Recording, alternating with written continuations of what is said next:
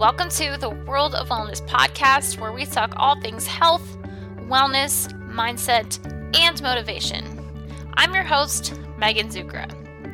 We're here to give you the tools and resources that you can put into action to transform into the healthiest, happiest, most confident version of yourself.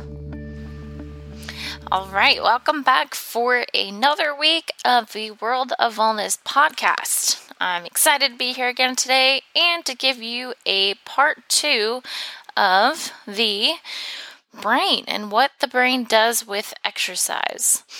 So, when we strength train, there are three things that we should be focusing on one is agility, one is balance, and one is coordination. And these all go hand in hand together and they relate back to the brain. So I'll get into that in a second. So when we look at agility, that's being able to transition quickly from one place to another. And if we're sprinting, that's an example of agility. Or if we have to quickly turn and move to catch something, that's agility. And then balance is being able to keep our center of gravity in motion. So if I trip, I'm able to keep my balance and my center of gravity so that I don't fall.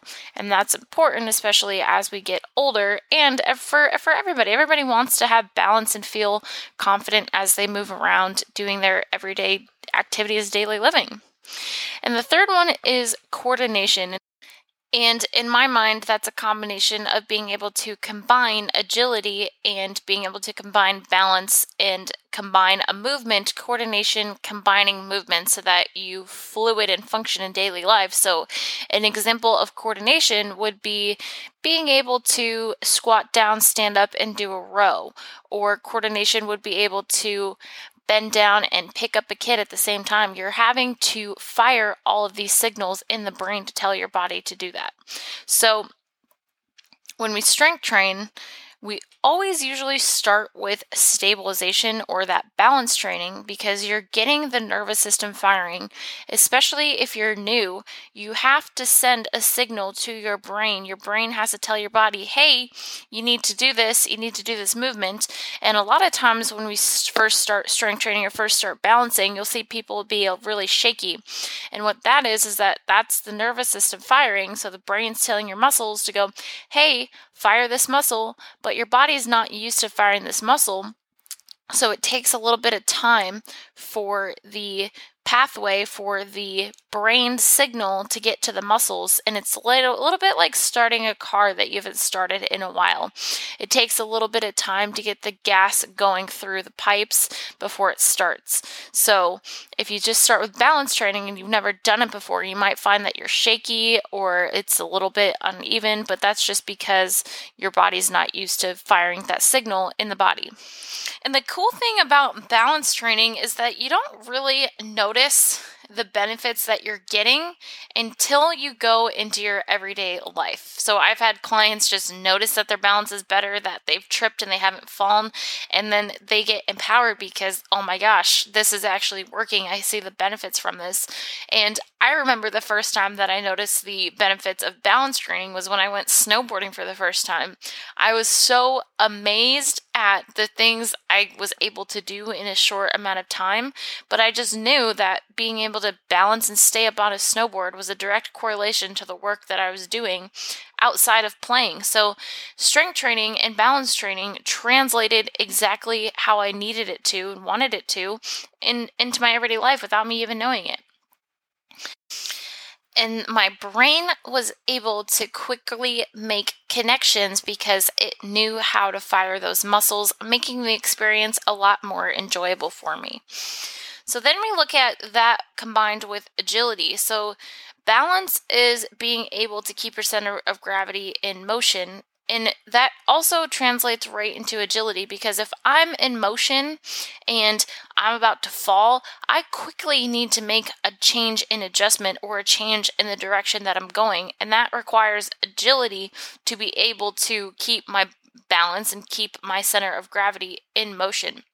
So my brain has to quickly send a signal to my body so that I don't fall over. So that's exactly how that brain is getting integrated in how it relates and how it improves our exercise and motion. And then this relates back to the why. So if we're going with we want to exercise because we want to lose weight, because we want to be able to travel, because we able wanted to snowboard, because we want to be able to ski, we want to go on a hike, whatever it is, those those are the things that we're not going to see the immediate results, but it takes time.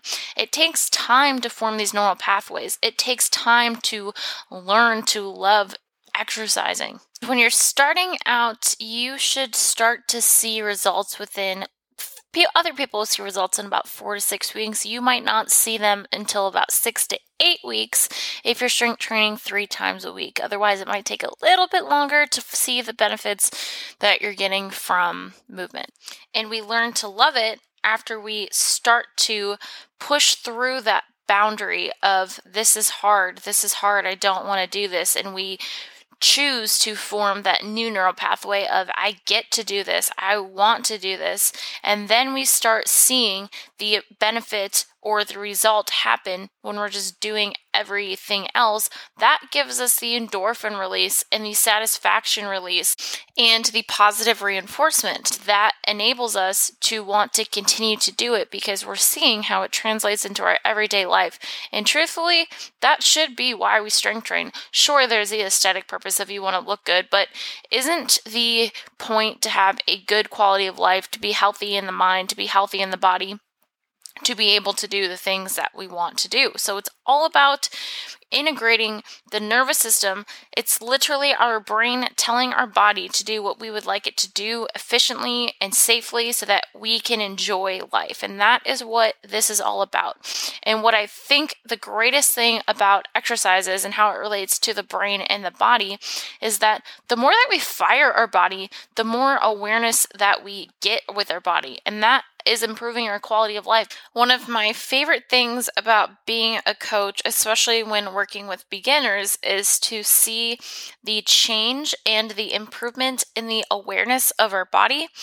And, you know, I've seen clients who get a little bit frustrated because they don't really know how to do it or they're not getting the movement or their shoulders are coming up or you know they're not pushing through their heels but after time and the repetitiveness of doing it they start to become more coordinated because that brain signal has fired to the body so the body learns okay it's okay for me to fire this way. Okay this is how i should fire. All right i got to put this here. So it learns the position it should be in and then that gives us confidence in turn so if I have the confidence and the body awareness, I'm able to make adjustments in the body safely and efficiently and quickly, making my entire quality of life improved. If I'm aware that, you know, my legs hurt a little bit, okay, well, I'm going to be able to stretch them a little bit because I don't want to hurt myself. So the more that we do this, the more that our brain gets the input from our muscles. So then we go, okay, I know exactly what I need to do for this. So then that is in turn going to improve our quality of life. And don't even forget that on top of improving our body awareness, our strength, our endurance, we get all these other benefits of weight loss, of literally increasing your chromosomal DNA, of improving your memory, improving your focus, improving every aspect of your life. So, movement will give you that physical freedom in your body because your brain knows how to operate it. It will give you that mental and emotional freedom because you are getting endorphins and dopamine pumping through your body, making you feel more confident, happy, and accomplished. And you are able to enjoy life freely because you're not worried about aches and pains. You're not worried that you don't have the strength or endurance. You have the freedom to live life whatever way you want. So, training with agility, balance, and coordination will help improve our quality of life. It's improving the signals sent from your brain to your body, improving our awareness, which is overall improving our quality of life. Now, if you want to learn a little bit more about this, I just did a weight loss for longevity webinar, and I'll put the link in the show notes, but I go over your brain on exercise in some more detail in a little bit different manner of how literally what's happening on internally. So check that out and if you guys have any questions, visit worldofwellness.center. I'm here to help in any way shape or form so that you can become the healthiest, happiest most confident version of yourself and be able to live a life freely in your home that you call body. If you like this episode, please leave us a five star review and don't forget to subscribe for new episodes and updates. I hope you have a great day and can't wait to see you soon.